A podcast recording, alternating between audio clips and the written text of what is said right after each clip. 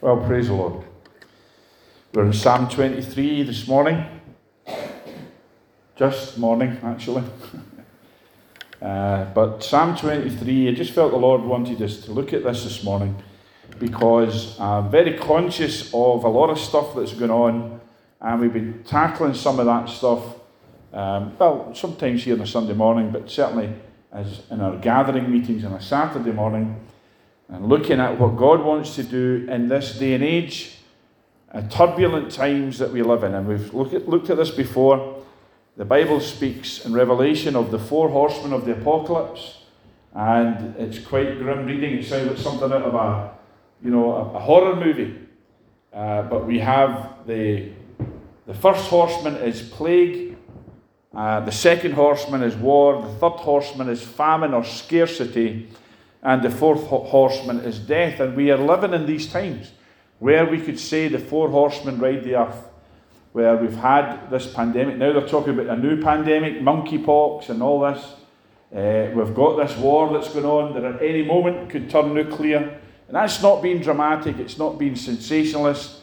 If you read some of the reports uh, that from people, experts, they're saying that the possibility the plausibility of nuclear conflagration, and I managed to say that word without stuttering, but the possibility of nuclear war is looming large because we, have, we don't have leaders that have uh, got a heart after God, and that's why we pray every service on a Sunday morning for our leaders because they need the wisdom and the guidance of God, and we need to be protected from their lack of it. Amen. And then, of course, we have scarcity and prices shooting up, all prophesied in God's word.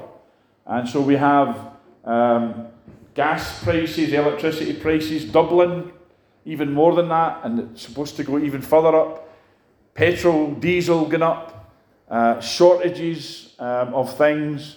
And what we're told by, again, experts is it's going to get a lot worse. So when we look at these things, the temptation is to be fearful and say, well, how am I going to survive? And we've heard it all.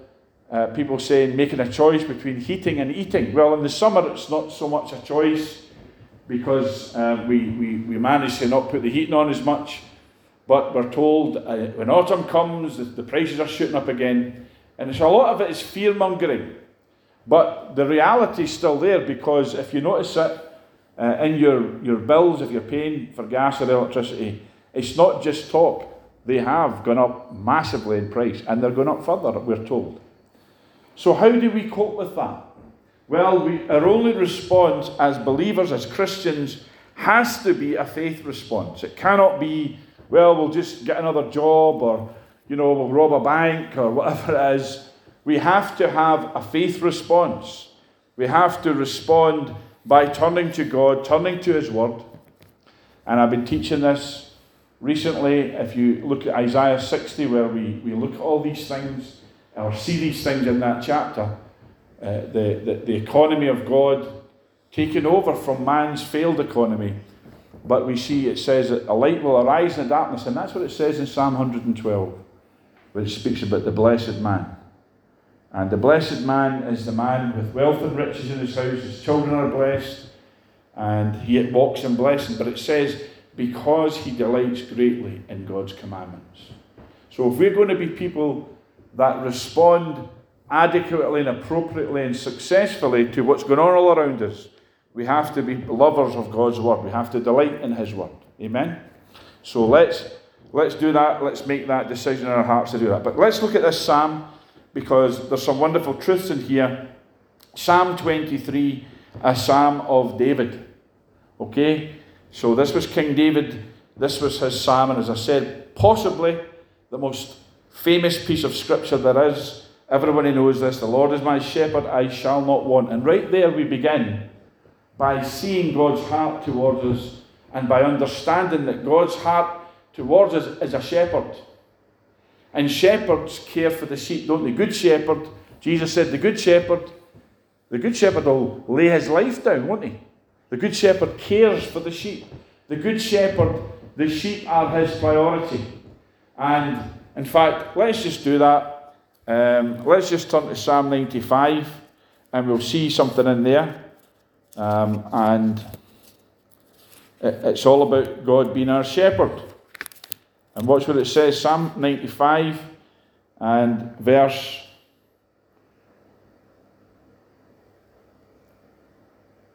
Here we are.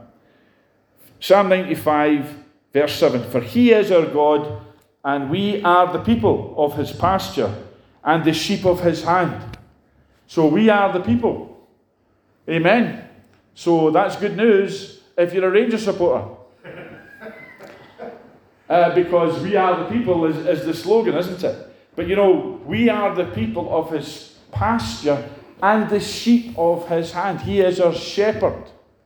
And that's a vital truth because shepherds care for the sheep.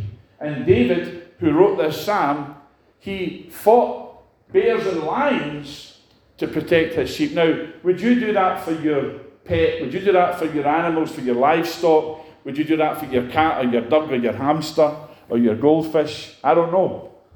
But David did. David was given a responsibility to care for the sheep and put his own life on the line to protect the sheep from predators. So, the Lord is our shepherd. But look what it says. What, what do shepherds do? They care for the sheep, which means they make sure the sheep are always fed. They're always provided for. Shepherds don't say, Well, I don't care what happens to the sheep. They can go where they want. I don't care if it's a rocky ground and there's no grass here to feed them. I'll just leave them be. I'm going to go have a lie down. I'm going to have a kip. Or I'm going to go and eat my, my ploughman's lunch or my shepherd's pie or whatever it is they do. Uh, and leave the sheep. No, Jesus uh, uh, is the good shepherd. And all good shepherds will provide for their sheep. And it says, The Lord is my shepherd, I shall not want. That word want means lack. I shall not be in lack. Isn't that a great truth to stand on at this time? When you walk into the supermarkets. Now, some of the stuff, some of the prices are still okay, but you look at other things. Uh, we were in Morrison's yesterday, and I shared this in yesterday's meeting, and even the, the, the cashiers, the till people, the people manning the tills, were moaning about the prices in the shop. It's, it's a bad do when they, the, the till people moan about the, the prices. Because you know, they're just ringing it through, they don't care. But folks, we need to understand that the promise to us is that we shall not lack any good thing. We shall not want, we shall not lack, because the Lord is my shepherd. Does it matter if bread is 75p a loaf or £2.75 a loaf? Does, does it matter to the Lord because it, as long as we believe He's our shepherd and our provider, Yahweh is our provider, the Bible says. Jehovah Jireh, the Lord my provider. So we have to, we have, see, we need to be reading Psalm 23 all the time. Because this describes what God does for us. And even describes what God does through us. He is our shepherd, and we will not lack. Now, if you and I don't lack, that means that we can feed those who do. Amen. It's a big part of the gospel. I, am blessed to be a pastor in this church where I have seen generosity. I've seen you every time we do something um, for the poor or for the homeless, there's always loads of donations because we've got that heart here in this place, and it's a great thing to have. But the Bible says the Lord, Jehovah Yahweh, is our shepherd we are not going to be in lack if we stand on that promise. Then it extends it to say, He makes me to lie down in green pastures. He doesn't make us to lie down in barren land or wasteland or rocky land or place, places where the pastures are thin and sparse. He's talking about green, lush, verdant. I like that word, verdant Pastures, green pastures, pastures of tender grass, that means. Okay? He leads me beside the still waters or waters of rest. In other words, we will be fed and watered. We will be provided for for one simple reason He's our shepherd. Okay? Uh, you have to have a shepherd's heart. God has a shepherd's heart toward us. And Um, so we have to be provided for. And you know, the word pastor actually means shepherd. That's what it means. So, um, you know, you should expect from your pastor to be fed. Fed with what? Fed with the word. And that's what I'm doing this morning. Because these script, you know, I could stand up here and say things are really dark, things are gloomy, it's going to get a whole lot worse. Good luck, folks. All the best. But no, I'm giving you what God said about the situation, and if you will feed on that, then that will build faith in you and confidence in you and give you courage. And that's what we need right now, every one of us. And pastors need it as much as anyone else. Amen? Because we're facing very uncertain times. And we've already had this church and other churches shut down, locked down, all that. And they, let, let me just say this we have governments that have no qualms about shutting churches down uh, because they don't want to hear the voice of the church. But that's all going to change, folks, because there's going to come a time when they will be desperate to hear the voice of Christian people because they'll have made such a mess of things. And that time is really here now. Okay? It's just, it's maybe not quite dawned yet. That's why we pray every week. So, anyway, He leads me beside the still waters. He restores my soul. You know, that's talking about your emotions, it's talking about your, your mental health. He's talking about all the things, because we, we live in a world that frets us, don't we? We live in a world where there's a lot of fear, there's a lot of uh, angry things going on, people, angry people. You know, as a pastor, I hear quite a lot regularly about suicidal people, people that, that want to end it. Okay? And so, but He is the restorer of our soul. He is the one that will restore the soul of a troubled, someone with a troubled mind, someone with who's maybe had a nervous breakdown, somebody who's got mental health issues. These things are real, aren't they? And of course, suicide. Suicide's a big thing. He restores the soul of those whose lives have been wasted with addiction and blasted by, you know, really rough living. He restores my soul. If you let him, he will restore your soul. He'll bring peace and calm back to your troubled mind, your troubled heart. He will restore us. So, in these wonderful, we're not even have much into this psalm, and we're already seeing he has the answer to life in 2022. Amen and he has the answer to life in 2023 and 2024 and so on because he always has the answer because he is the eternal God, he is a refuge, and underneath are the everlasting arms. His arms don't grow weary. Amen. They're everlasting and they're always ready to catch us and carry us when we need them. So he leads me in the paths of righteousness for his name's sake. You know, we don't always follow the paths of righteousness. We, we want to, our heart is, is in that. We want to be uh, you know, doing the right thing, living the right, but sometimes we stray, but He will lead us back into righteous paths, which means He'll lead us in uh, things that will bless us and not things that will harm us or damage us or destroy us. He leads me in the paths of righteousness. He doesn't do it, He does it for His sake, His name's sake. Amen? And that, so that's good. So, in other words, he has his own integrity to uphold, and so it's on him. A lot of times we think that living right and living in the, walking the path of righteousness is ours to do. You know, so we strive in the flesh. And that's what Martin Luther railed against, didn't he? He said, I'm done with this, flagellating myself, doing all these religious things. And then he realized it dawned on him by the Spirit of God, by faith alone and so that's why we have by faith alone, grace alone, and so on. So it's for His name's sake He leads us.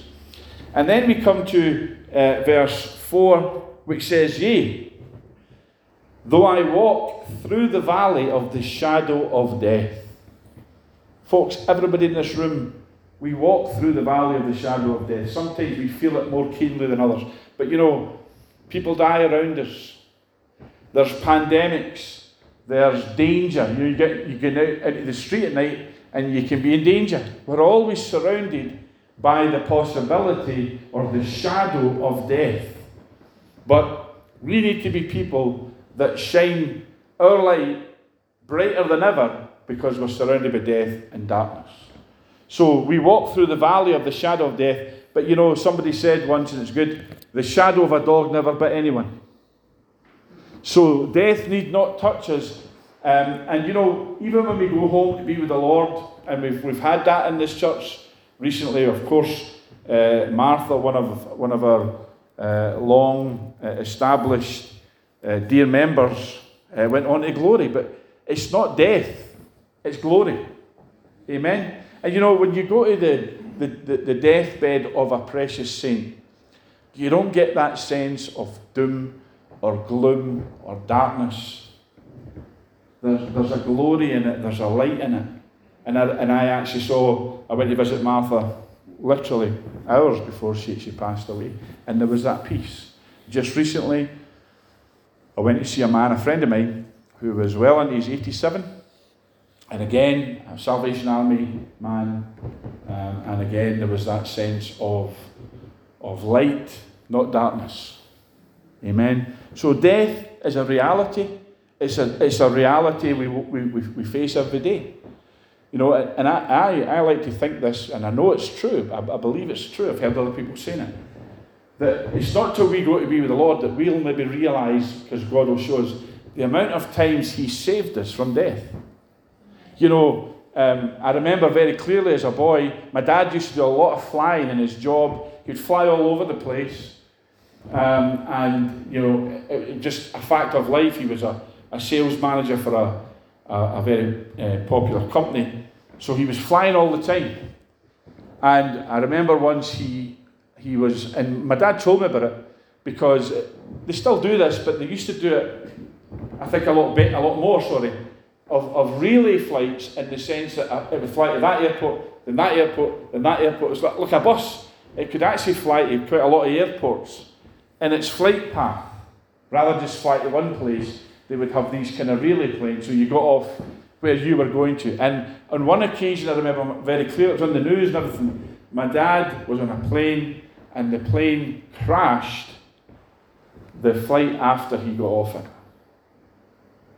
So whatever failure there was, that could have happened during his flight. I could, I could have been, uh, you know, orphaned in, in, in, that sense from my dad's side. And uh, of course, it shook him. It didn't stop him flying because uh, he still believed flying was safe.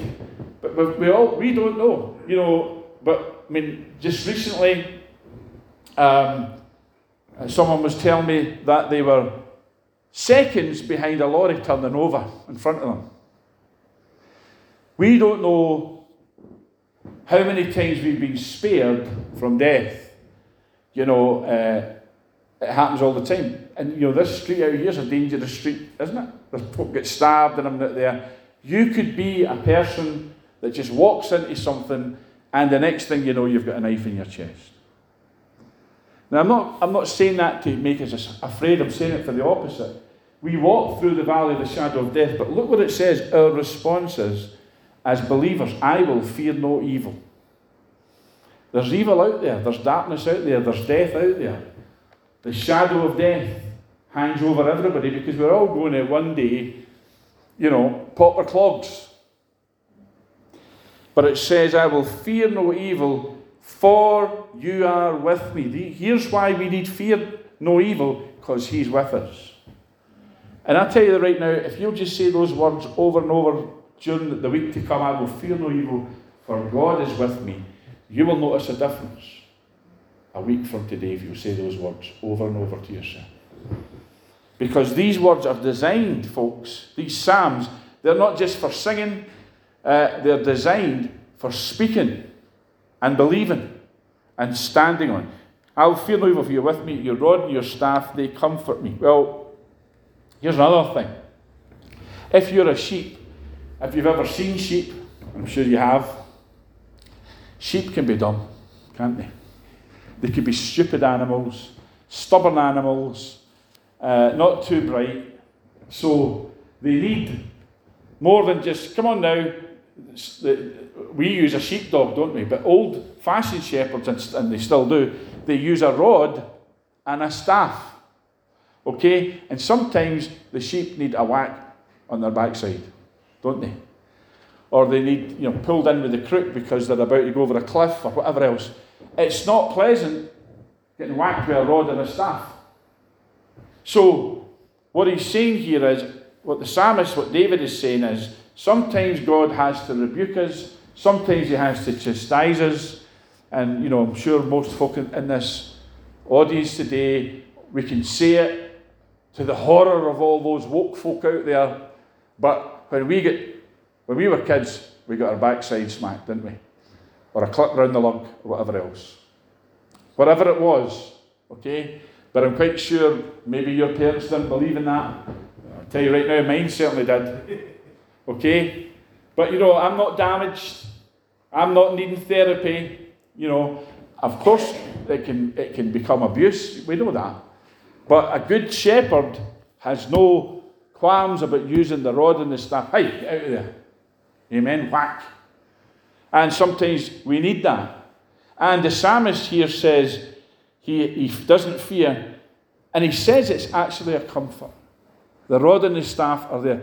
Why, why does the rod and the staff comfort him? Because he knows that if the shepherd's using it, the shepherd cares. Your dad or mum whacked you as a child. They didn't do it because they hated you. They did it because they loved you and didn't want to see you grow up to be a bam. Amen? So praise God. We have a shepherd with a rod and a staff. And in other words, he's boss. We don't get to do our own thing. He leads us and guides us, but sometimes we need the rod and the staff. Then he says this uh, You prepare a table before me in the presence of my enemies. You know, one of the things that is very unpleasant about being a Christian uh, you discover is that you have enemies. Now, everybody, you see, well, loads of people have enemies, most people have enemies, maybe everybody has an enemy. But you discover when you're a Christian, you've, and I'm not just talking about the devil. The devil is our enemy, isn't he? He's the evil one, he's the adversary. That's what Satan means to be an adversary. But we have enemies. We have enemies sometimes in the government. We have enemies, maybe they live next door to you or across the street from you. You know, they, they maybe support a different football team, or they just don't like, as Agnes would say, the cut of your jib. They don't like the cut of your jib. So they've just purposed in their heart that they, they don't like you. And so then, and it goes beyond that, they then start to become hostile and they maybe plot against you and they'll tell lies. Enemies will tell lies against you. Have you ever had that? I've had that. It's not pleasant. Jesus said, Blessed are you when men revile you, persecute you, and say all manner of evil against you falsely for my sake. And that's when we discovered that a lot of times our real enemies are people who, who they just don't like the fact that the Lord is our shepherd. And here's the stunning truth of this they're not all non Christians. Sometimes your worst enemies are people who are Christians fellow Christians. But we'll not speak about that today. You prepare a table before me in the presence of my enemies. In other words, God demonstrates His blessing, His love, His provision for you so that your enemies can see it. Isn't that wonderful? He, he vindicates us. He says, You're mine, and I'm going to show it in the presence of your enemies. Then he says, You anoint my head with oil. Now, uh, and my cup runs over. Anointing the head, it's not just about getting a wee bit of olive oil and putting it in your forehead. That, that's good. That's, we do that. We sometimes pray for people and anoint their head with oil. But what is speaking about here, uh, I'm told, is that uh, in Middle East countries, they would smear, because the word anointing means smear, they would smear and rub this oil into the heads of the sheep because flies would buzz around their head and annoy them. We've seen that with animals. You see with cows, you know, they swat the, the, the flies, but they put this oil on their head so that the flies would stay away. And of course, the word Beelzebub, another name for Satan, means Lord of the Flies. Flies symbolize demons or devils or evil, okay, or decay. So, anointing our head with oil means that God makes sure that our enemies stay away from us. Isn't that wonderful? So I want my head anointed with oil if it means that the, the flies stay away. Amen? And my cup runs over. What that means is God will fill your cup. But not just for you, He'll fill it over. He'll, he'll fill it running. Remember that old chorus? Running over, running. Remember the Sunday school? My cup's full and running over. Amen? We want our cup to run over because there are people who need their cup filled. And God will use you to fill other people's cups. So the blessing is not just for us, it's for others. I was sharing this yesterday. Abraham wasn't blessed to bless Abraham, he was blessed to be a blessing. Abraham was blessed, but so much so that he could bless others. And that should be our heart as believers. And you know, that's a shepherd's heart. So this so David is saying, My shepherd fills my cup to running over so that I can fill other people's cups from my circles. Isn't that wonderful?